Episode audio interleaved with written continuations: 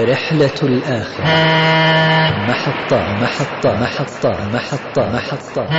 الدنيا. دار بلاء وابتلاء امتحان واختبار مشحونة بالمتاع مملوءة بالمصائب طافحة بالأحزان والأكدار. يزول نعيمها ويذل عزيزها ويشقى سعيدها. لا يدوم لها قرار ولا يدوم لكل شخص حال الفقير قد يغنى والضعيف قد يقوى والمطارد قد يستوطن والمضيق عليه قد يأتيه رب العالمين. والمتوسع في كل شيء. ما هي إلا لحظات. الموت. تذكر. سرعة الموت لنفسه. ونزعه لروحه. وكربه وسكراته. وغصصه وغمه. تصور. إذا جاءك ملك الموت. لجذب الروح من قدميه. ثم الاستمرار لجذب الروح من جميع بدنك تذكر. نزولك القبر. وهول مطلعه. ومجيء الملكين. منكر ونكير. وسؤالهما لك. تصور. أصواتهما عند ندائهما لك تجلس لسؤالهما لك وتصور جلستك في ضيق قبرك. وقد سقط الكفن عن حقويك. والقطن من عينيك وأذنيك. في مشيبك والمآبي ودفنك بعد عزك في التراب.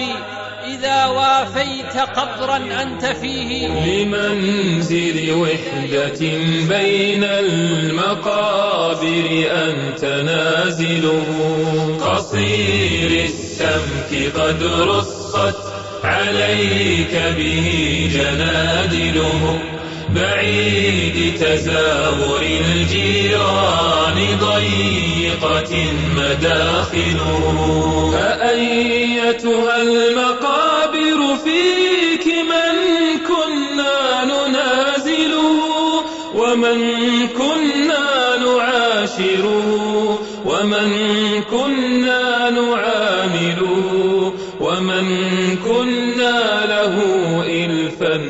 قليلا ما نزايله.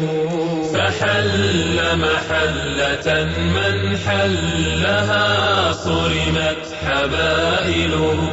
ألا إن المنية هذا منزلك ومصيرك هذا منزلك لها من حسرة. من عثرة لا تقال بعد ذلك. البعث يأمر الله ملك أن ينادي. أيتها العظام البالية. والأوصال المتقطعة. إن الله يأمركن أن تجتمعن لفصل القضاء تصور. بينما أنت في فزع من الصوت. إن سمعت بانشقاق الأرض. خرجت مغبرا من غبار قائما على قدميك. شاخصا ببصرك نحو النداء يوم تشقق الأرض عنهم سراعا. ذلك حشر علينا يسير. الحساب. ثم تصور بعد ذلك الميزان وعظمته. وقد نصبت لوزن الأعمال. وتصور الكتب المتطايرة. الأيمان والشمائل. بينما أنت واقف مع الخلائق. نودي باسمك. أين فلان فلان؟ هلم إلى العرض على الله عز وجل. فقمت ترتعد فرائص وتضطرب رجلاك. وقلبك مرتفع إلى الحنجرة. وأنذرهم يوم الحسرة إذ قضي الأمر وهم في غفلة وهم لا يؤمنون. اتقوا الله تعالى. ضعوا في بالكم هذه الأهوال والعظائم فإنها حقائق لا خيال. مثل لنفسك يوم الحشر عريانا. مستعطفا قلق الأحشاء حيرانا. النار تزفر من غيظ ومن حنق. على العصاة وتلقى الرب غضبانا. ألا إن المنية منهل والخلق ناهل أواخر من ثرى صدى في الرياض تقدم رحلة الآخرة لفضيلة الشيخ ناصر ابن محمد الأحمد يقول الله تعالى في محكم كتابه العزيز وذكر فإن الذكرى تنفع المؤمنين. وقال سبحانه وذكر إن نفعت الذكرى سيذكر من يخشى. أذكر نفسي المقصرة أولا ثم أذكرك أخي المسلم. أذكرك بصرعة الموت لنفسك ونزعه لروحك وكربه وسكراته وغصصه وغمه أذكرك يا أخي إذا جاءك ملك الموت لجذب الروح من قدميك ثم الاستمرار لجذب الروح من جميع بدنك حتى إذا بلغ منك الكرب والوجع منتهى وعمت الآلام جميع بدنك وقلبك وجل محزون منتظر إما البشرى من الله بالرضا وإما بالغضب فبينما أنت في كربك وغمومك وشدة حزنك لارتقابك إحدى البشريين إذ سمعت صوته إما بما يسرك وإما بما يغمك.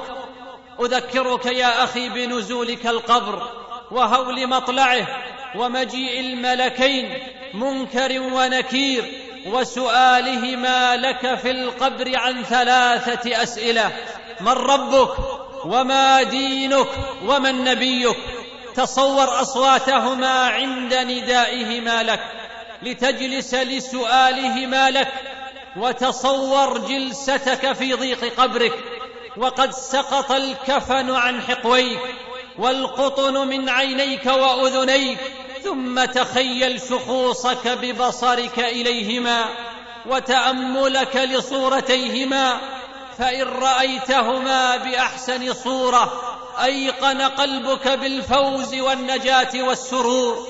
وإن رأيتهما بأقبح صورة أيقنت بالخسارة والهلاك والبوار.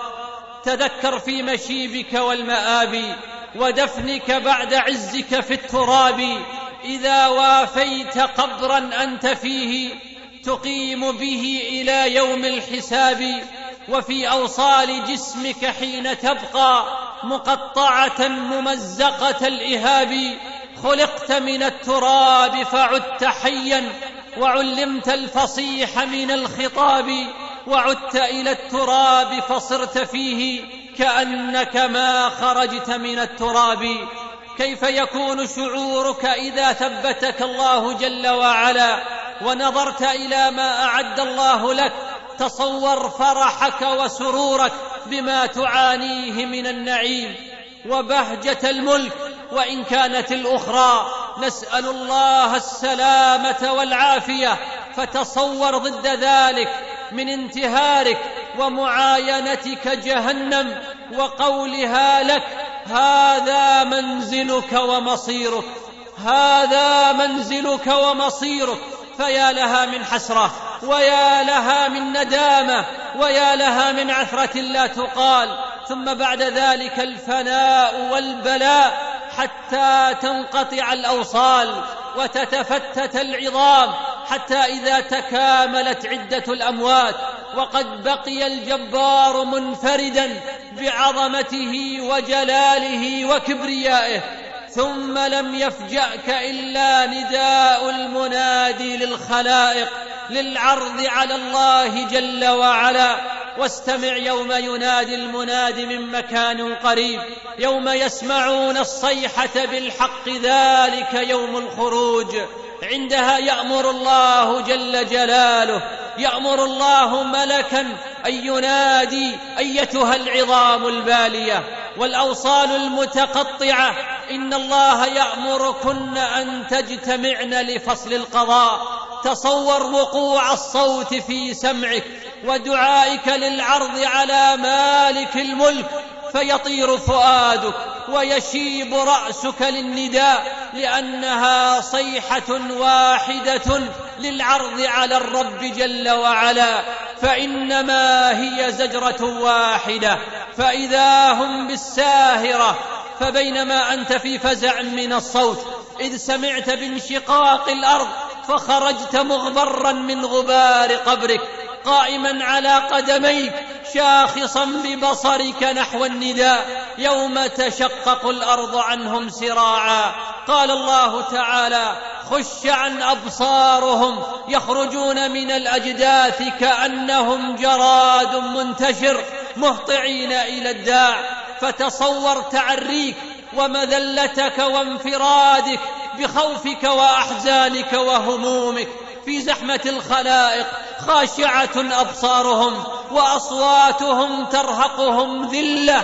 وخشعت الأصوات للرحمن فلا تسمع إلا همسا ثم تصور إقبال الوحوش من البراري منكسة رؤوسها لهول يوم القيامة فبعد توحشها من الخلائق ذلت ليوم النشور وإذا الوحوش حشرت. وتصور تكوير الشمس وتناثر النجوم وانشقاق السماء من فوق الخلائق مع كثافة سمكها والملائكة على حافات ما يتفطر من السماء كما قال تعالى وانشقت السماء فهي يومئذ واهية والملك على أرجائها. قال الله تعالى فإذا انشقت السماء فكانت وردة كالدهان. فتصور وقوفك منفردا عريانا حافيا. وقد أدنيت الشمس من رؤوس الخلائق ولا ظل لأحد إلا ظل عرش رب العالمين. فبينما أنت على تلك الحال اشتد الكرب واشتد الوهج من حر الشمس ثم ازدحمت الأمم وتدافعت وتضايقت واختلفت الأقدام وانقطعت الأعناق من شدة العطش والخوف وانضاف إلى حر الشمس كثرة الأنفاس وازدحام الأجسام ولا نوم ولا راحة وفاض عرقهم إلى الأرض حتى استنقع ثم ارتفع إلى الأبدان على قدر مراتبهم ومنازلهم عند ربهم. بالسعادة والشقاوة ثم جيء بعد ذلك بجهنم تقاد. ولها سبعون ألف زمام ومع كل زمام سبعون ألف ملك يجرونها. وجيء يومئذ بجهنم يومئذ يتذكر الإنسان وأنى له الذكرى.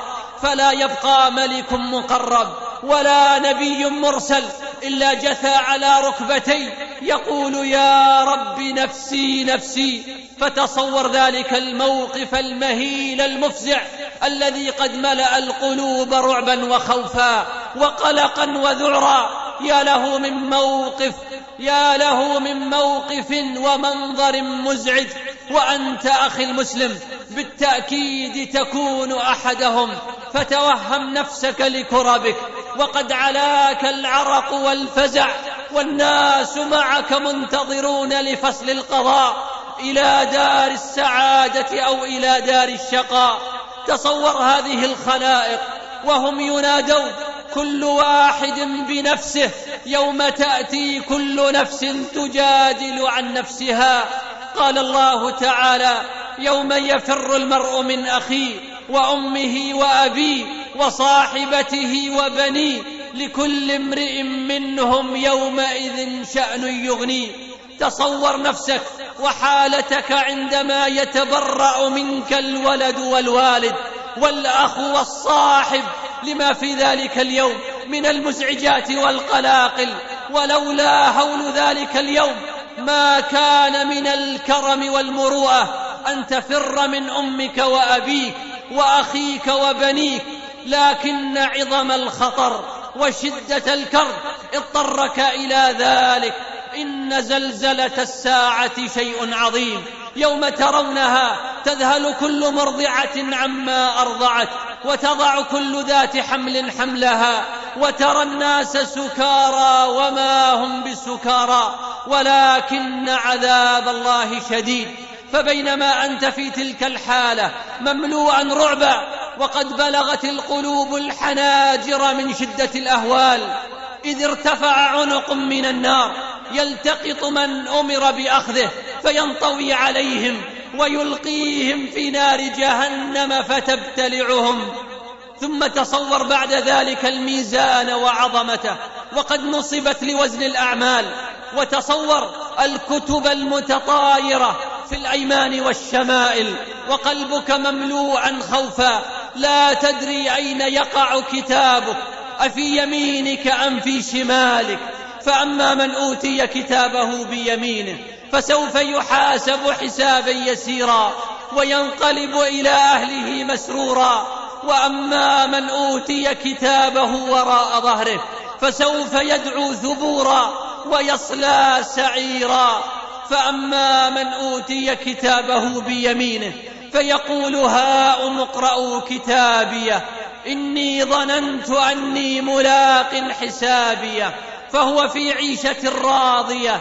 وأما من أوتي كتابه بشماله فيقول يا ليتني لم أوت كتابيه ولم أدر ما حسابيه يا ليتها كانت القاضيه ما أغنى عني ماليه هلك عني سلطانيه خذوه فغلوه ثم الجحيم صلوه ثم في سلسلة درعها سبعون ذراعا فاسلكوا. ماذا فعل وما كان جرمه؟ إنه كان لا يؤمن بالله العظيم ولا يحض على طعام المسكين فليس له اليوم هاهنا حميم ولا طعام إلا من غسلين لا يأكله إلا الخاطئون. فيا لها من مواقف ويا لها من أهوال إن مجرد تصور هذه الأمور يبكي المؤمن منها حقا عن الحسن رضي الله عنه أن رسول الله صلى الله عليه وسلم كان رأسه في حجر عائشة رضي الله تعالى عنها فنعس عليه الصلاة والسلام فتذكرت الآخرة فبكت فسالت دموعها على خد النبي صلى الله عليه وسلم.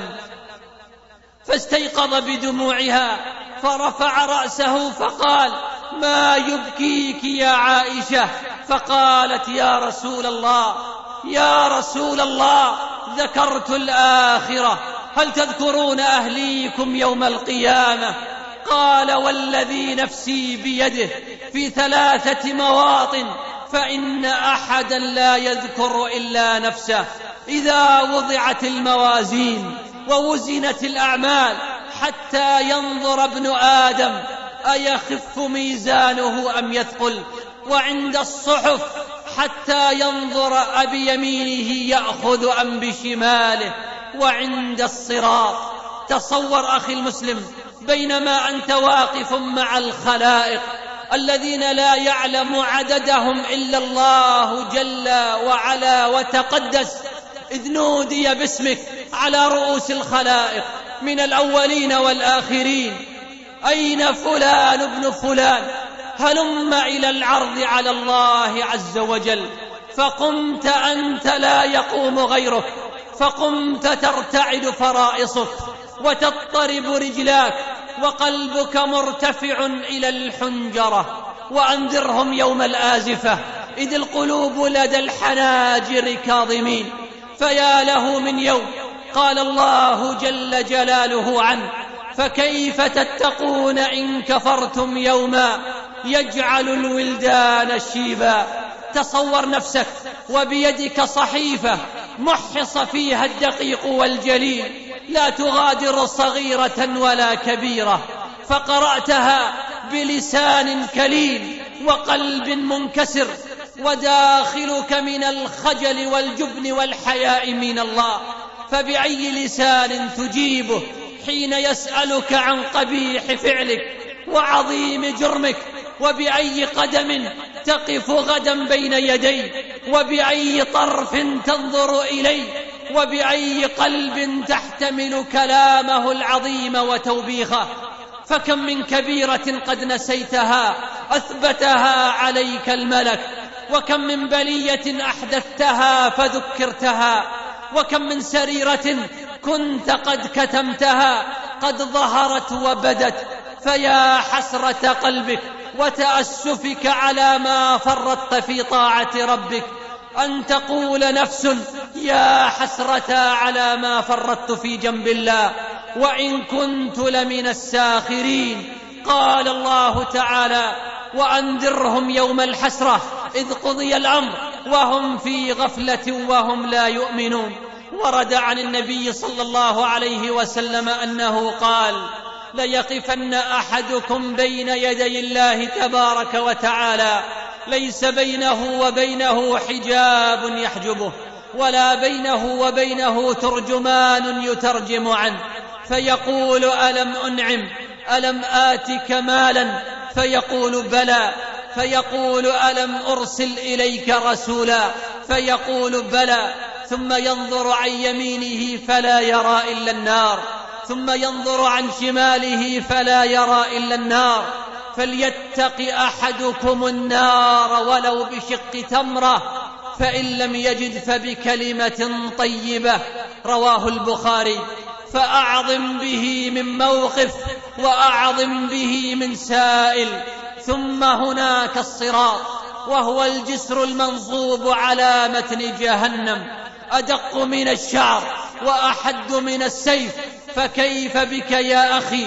لو نظرت إليه بدقته وجهنم تضطرب وتتغيظ بأمواجها من تحته فيا له من منظر ما أفظعه ويا له من مشهد ما أهوله ثم قيل لك وأنت تنظر إلى الجسم اركب يا فلان ابن فلان فتصور حالتك وخفقان قلبك ورجفان جسمك ولما قيل لك اركب طار عقلك رعبا وخوفا ثم إذا رفعت رجلك وأنت تنتفض لتركب الصراط فوقع قدمك على حدته ودقته فازداد فزعك وازداد رجفان قلبك ورفعت رجلك الأخرى وأنت مضطرب وقد أثقلتك الأوزار وأنت حاملها على ظهرك وأنت تنظر إلى الناس يتهافتون في النار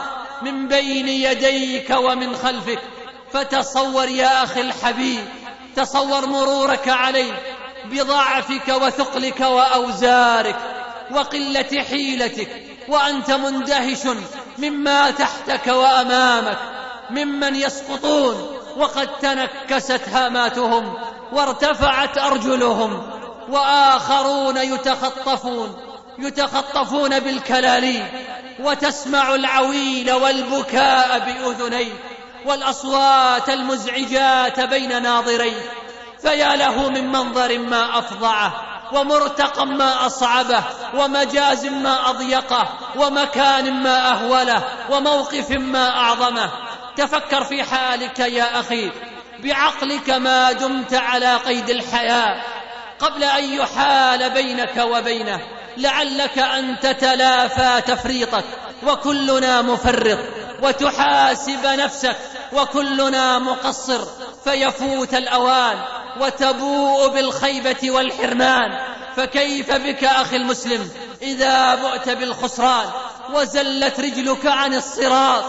ووقعت فيما كنت تخاف منه فلم تشعر إلا والكلاليب قد دخل في جلدك ولحمك فجذبت به وسمعت لنداء النار بقوله عز وجل هل امتلأت؟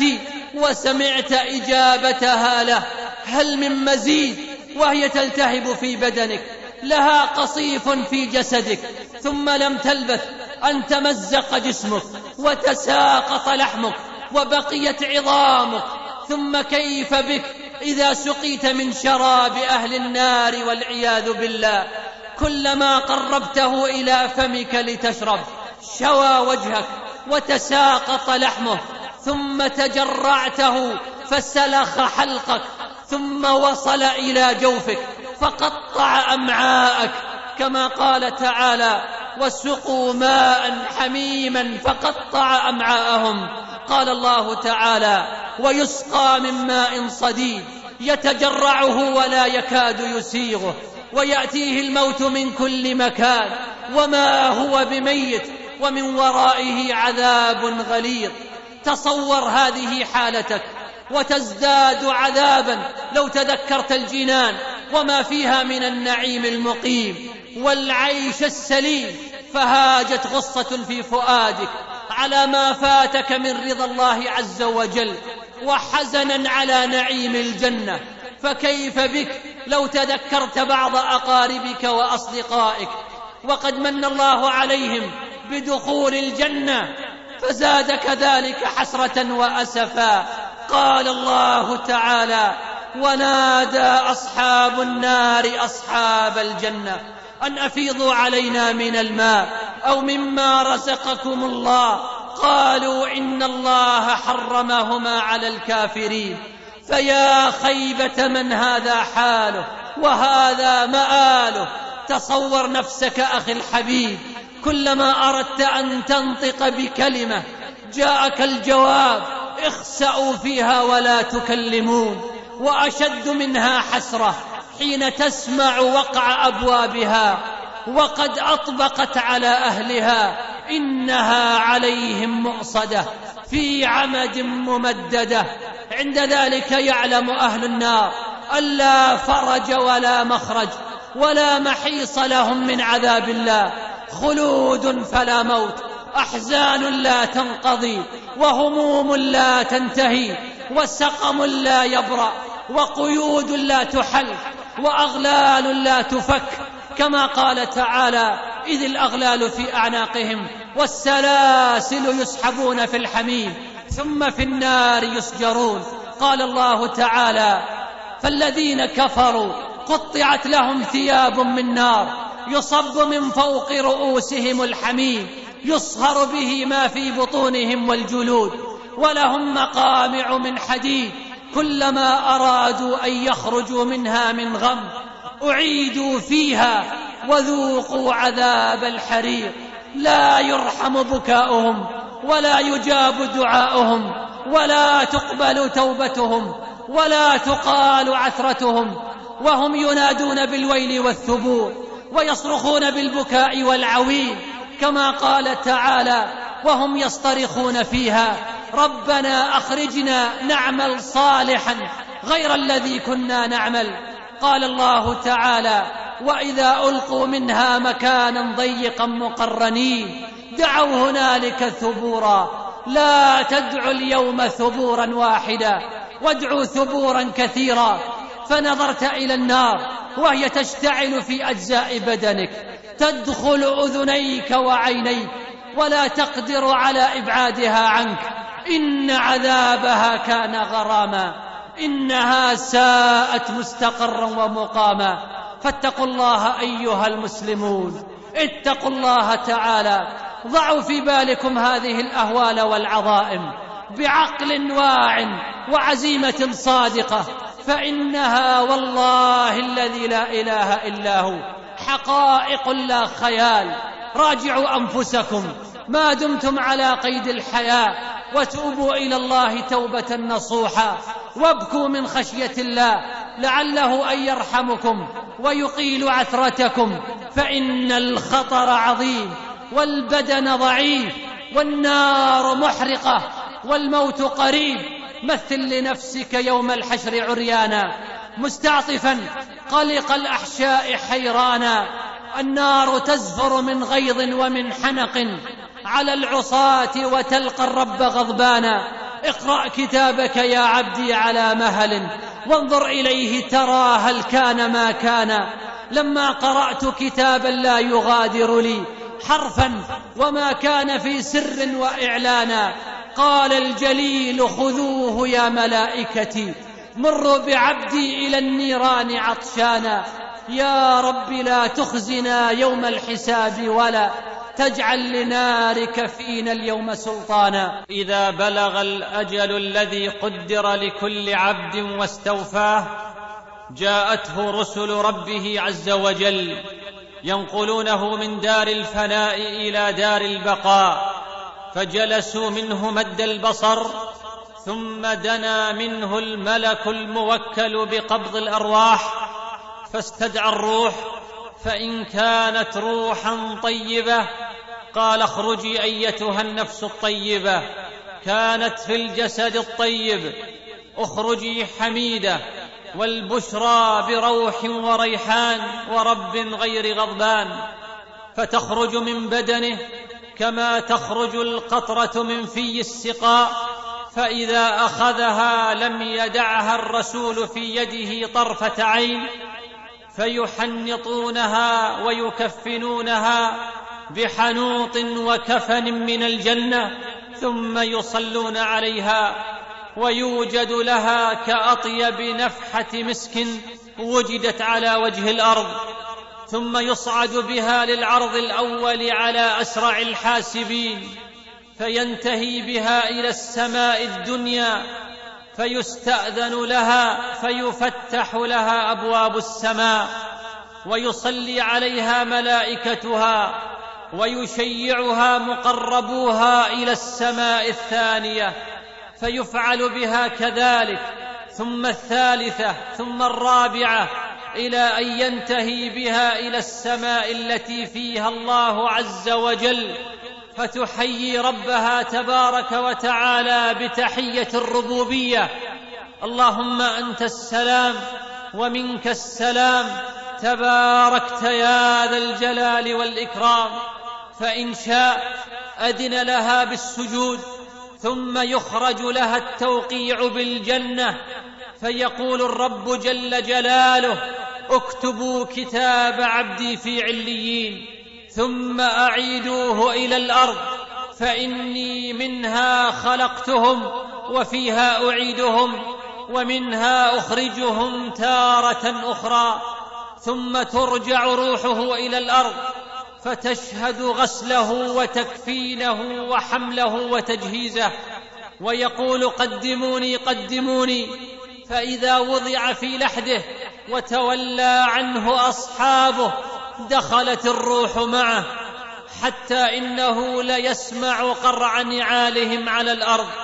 فأتاه حينئذ فتانا القبر فيجلسانه ويسألانه من ربك وما دينك ومن نبيك؟ فيقول ربي الله وديني الإسلام ونبيي محمد صلى الله عليه وسلم. فيصدقانه ويبشرانه بأن هذا الذي عاش عليه ومات عليه وعليه يبعث ثم يفسح له في قبره مد بصره ويفرش له خضرا ويقيض له شاب حسن الوجه والرائحة. فيقول أبشر بالذي يسرك فيقول من أنت؟ فوجهك الوجه الذي يجيء بالخير. فيقول أنا عملك الصالح ثم يفتح له باب إلى النار ويقول انظر ما صرف الله عنك. ثم يفتح له باب إلى الجنة ويقول انظر ما أعد الله لك. فيراهما جميعا. وأما النفس الفاجرة فبالضد عن ذلك كله. إذا أذنت بالرحيل نزل عليها ملائكة سود الوجوه. معهم حنوط من نار. وكفن من نار فجلسوا منها مد البصر ثم دنا الملك الموكل بقبض النفوس فاستدعى بها وقال اخرجي أيتها النفس الخبيثة كانت في الجسد الخبيث أبشري بحميم وغساق وآخر من شكله أزواج فتطاير في بدنه فيجتذبها من أعماق البدن فتنقطع معها العروق والعصب كما ينتزع الشوك من الصوف فإذا أخذها لم يدعها في يده طرفة عين ويوجد لها كانتن رائحه جيفة على وجه الأرض فتحنط بذلك الحنوط وتلف في ذلك الكفن ويلعنها كل ملك بين السماء والأرض ثم يصعد بها إلى السماء فيستفتح لها فلا يفتح لها أبواب السماء. ثم يجيء النداء من رب العالمين اكتبوا كتابه في سجين وأعيدوه إلى الأرض فتطرح روحه طرحا فتشهد تجهيزه وتكفينه وحمله. وتقول وهي على السرير يا ويلها إلى أين تذهبون بها؟ فإذا وضع في اللحد أعيدت اليه وجاء الملكان فسألاه عن ربه ودينه ونبيه فيتلجلج ويقول لا أدري. فيقولان له لا دريت. ثم يضربانه ضربة يصيح صيحة يسمعه كل شيء إلا الثقلين ثم يضيق عليه قبره حتى تختلف أضلاعه ثم يفرش له نار ويفتح له باب إلى الجنة فيقال انظر إلى ما صرف الله عنك ثم يفتح له باب إلى النار فيقال انظر إلى مقعدك من النار فيراهما جميعا. ثم يقيض له أعمى وأصم وأبكم. فيقول من أنت؟ فوجهك الوجه الذي يجيء بالشر.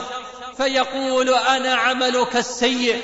ثم ينعم المؤمن في البرزخ على حسب أعماله ويعذب الفاجر فيه على حسب أعماله ويختص كل عضو بعذاب يليق بجناية ذلك العضو. فتقرض شفاه المغتابين الذين كانوا يمزقون لحوم الناس في الدنيا ويقعون في أعراضهم بمقاريض من نار وتسجر بطون أكلة أموال اليتامى بالنار ويلقم أكلة الربا بالحجارة ويسبحون في أنهار الدم كما كانوا يسبحون في الكسب الخبيث في الدنيا وترض رؤوس النائمين عن الصلاة المكتوبة بالحجر العظيم ويشق شدق الكذاب الذي كان يكذب الكذبة العظيمة بكلاليب الحديد إلى قفاه ومنخره إلى قفاه وعينيه إلى قفاه كما شقت كلمته النواحي ويعلق النساء الزواني بثديهن ويحبس الزناة والزواني في التنور المحمي عليه فيعذب محل المعصية منهم وما هو إلا سافل وتسلط الهموم والغموم والأحزان والآلام النفسانية على النفوس البطالة التي كانت مشغوفة باللهو واللعب والبطالة فتصنع الآلام في نفوسهم كما تصنع الهوام والديدان في لحومهم حتى يأذن الله تعالى بانقضاء أجل العالم وطي الدنيا فتمطر الأرض مطرا أربعين صباحا فينبتون من قبورهم كما تنبت الشجرة والعشب فإذا تكاملت الأجنة وكان وقت الولادة أمر الله سبحانه إسرافيل فنفخ في الصور نفخة البعث فتشققت الأرض عنهم فإذا هم قيام ينظرون.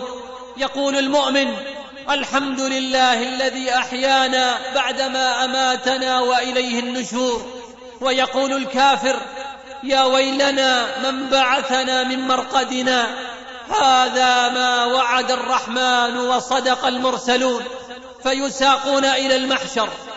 حفاة عراة غرلا بهما مع كل نفس سائق يسوقها وشهيد يشهد عليها وهم بين مسرور ومثبور وضاحك وباك وجوه يومئذ مسفرة ضاحكة مستبشرة ووجوه يومئذ عليها غبرة ترهقها قترة حتى إذا تكاملت عدتهم وصاروا جميعا على وجه الأرض.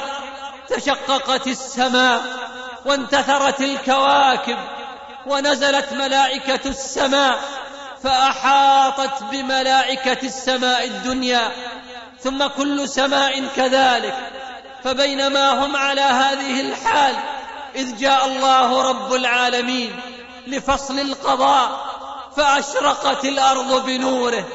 وتميز المجرمون من المؤمنين ونصب الميزان وأحضر الديوان واستدعي الشهود وشهدت يومئذ الأيدي والألسن والأرجل والجلود. ولا تزال الخصومة بين يدي الله سبحانه حتى يختصم الروح والجسد فيقول الجسد إنما كنت ميتا لا أعقل ولا أسمع ولا أبصر وأنت كنت السميعة المبصرة العاقلة وكنت تصرفينني حيث أردت فتقول الروح وأنت الذي فعلت وباشرت المعصية وبطشت فيرسل الله سبحانه وتعالى إليهما ملكا يحكم بينهما فيقول مثلكما مثل بصير مقعد. وأعمى صحيح. دخلا بستانا فقال المقعد أنا أرى الثمار ولا أستطيع أن أقوم إليها. وقال الأعمى أنا أستطيع القيام ولكني لا أرى شيئا. فقال له المقعد احملني حتى أتناول لي ولك.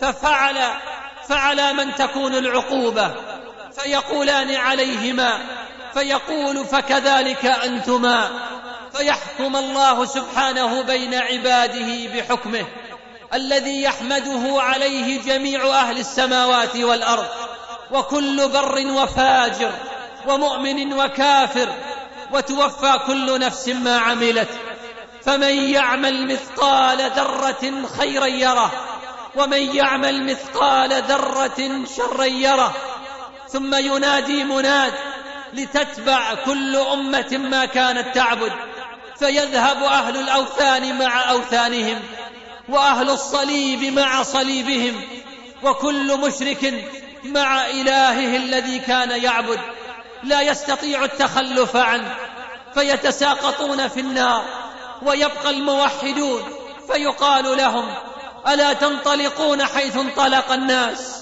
فيقولون فارقنا الناس أحوج ما كنا إليهم وإن لنا ربا ننتظره. فيقال وهل بينكم؟ وبينه علامة تعرفونه بها.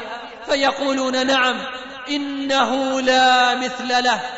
فيتجلى لهم سبحانه وتعالى في غير الصورة التي يعرفونه. فيقول أنا ربكم؟ فيقولون نعوذ بالله منك. هذا مكاننا حتى يأتينا ربنا. فإذا جاء ربنا عرفنا فيتجلى لهم في صورته التي رؤي فيها أول مرة. فيقول أنا ربكم فيقولون نعم أنت ربنا ويخرون لله سجدا. إلا من كان لا يصلي في الدنيا أو كان يصلي رياء فإنه يحال بينه وبين السجود.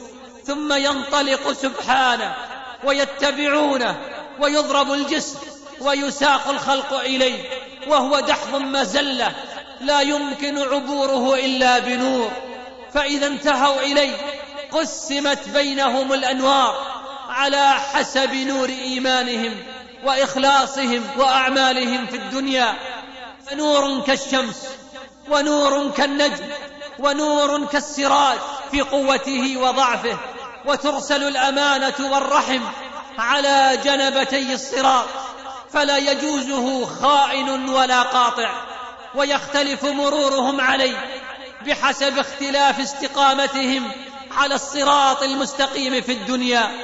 فمار كالبرق ومار كالريح وكالطير وكأجاويد الخيل وساع وماش وزاحف وحاب حبوا وينصب على جنبيه كلاليب لا يعلم قدر عظمها إلا الله عز وجل. تعوق من علقت به عن العبور. على حسب ما كانت تعوقه الدنيا عن طاعة الله ومرضاته وعبوديته. فناج مسلم ومخدوش مسلم ومقطع بتلك الكلاليب ومكدوس في النار وقد طفئ نور المنافقين على الجسم أحوج ما كانوا إليه كما طفئ في الدنيا من قلوبهم وأعطوا دون الكفار نورا في الظاهر كما كان إسلامهم في الظاهر دون الباطن فيقولون للمؤمنين قفوا لنا نقتبس من نوركم ما نجوز به. فيقول لهم المؤمنون والملائكة ارجعوا وراءكم فالتمسوا نورا.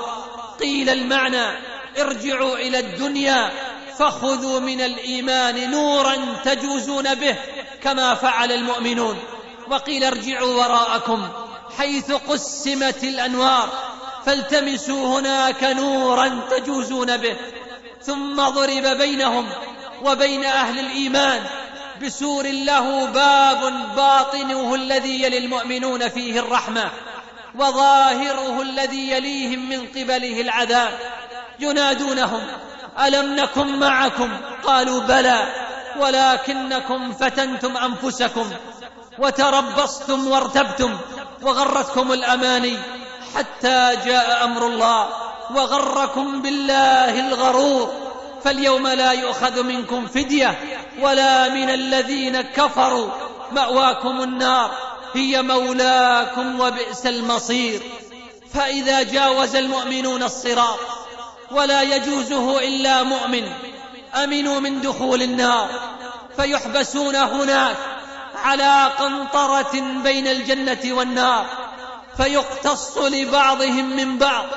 مظالم كانت بينهم في دار الدنيا حتى إذا هذبوا أذن لهم في دخول الجنة فإذا استقر أهل الجنة في الجنة وأهل النار في النار أتي بالموت في صورة كبش أملح فيوقف بين الجنة والنار.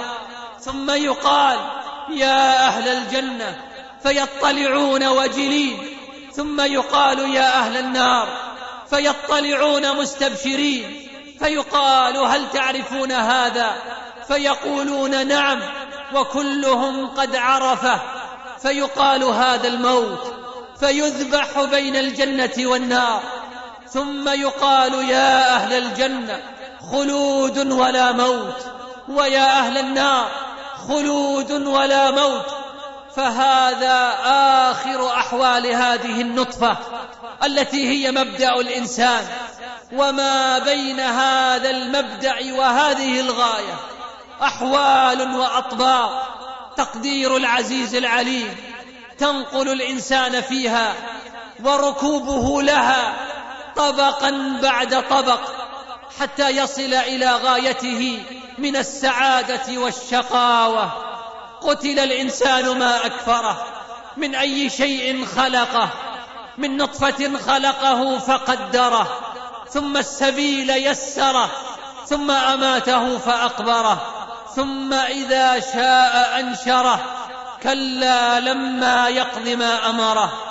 إن الدنيا دار بلاء وابتلاء وامتحان واختبار لذلك قدر الله فيها الموت والحياة وهي مشحونة بالمتاعب مملوءة بالمصائب طافحة بالأحزان والأكدار يزول نعيمها ويذل عزيزها ويشقى سعيدها ويموت صغيرها وكبيرها.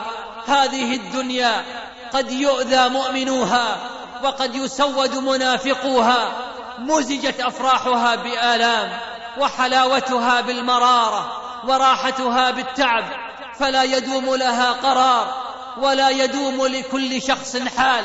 الفقير قد يغنى والضعيف قد يقوى والمطارد قد يستوطن والمضيق عليه قد يأتيه السعة رب العالمين. والمتوسع في كل شيء ما هي إلا لحظات إلا وضمة القبر تحتضنه. واتعظوا بماضيكم وحاضركم. فكم من ملوك وجبابرة فتحوا البلاد وسادوا العباد وأظهروا السطوة والنفوذ حتى ذعرت منهم النفوس ووجلت منهم القلوب ثم طوتهم الأرض بعد حين فافترشوا التراب والتحفوا الثرى فأصبحوا خبرا بعد عين وأثرا بعد ذات وإلا فأين عاد وثمود وفرعون ذو الأوتاد؟ أين الأكاسرة وأين القياصرة ثم أين الجبابرة؟ السعيد من وعظ بغيره والسعيد من استدرك قبل أن يحل به الأجل. قال بعضهم دخلنا على عطاء السلمي رحمه الله نعوده في مرضه الذي مات فيه. فقلنا له كيف حالك؟ فقال الموت في عنقي والقبر في يدي والقيامة موقفي وجسر جهنم طريقي ولا أدري ما يفعل بي. ودخل المزني على الإمام الشافعي رحمه الله في مرضه الذي مات فيه فقال له كيف أصبحت يا أبا عبد الله؟ فقال أصبحت عن الدنيا راحلا وللإخوان مفارقا ولسوء عملي ملاقيا ولكأس المنية شاربا. وعلى ربي سبحانه وتعالى واردا.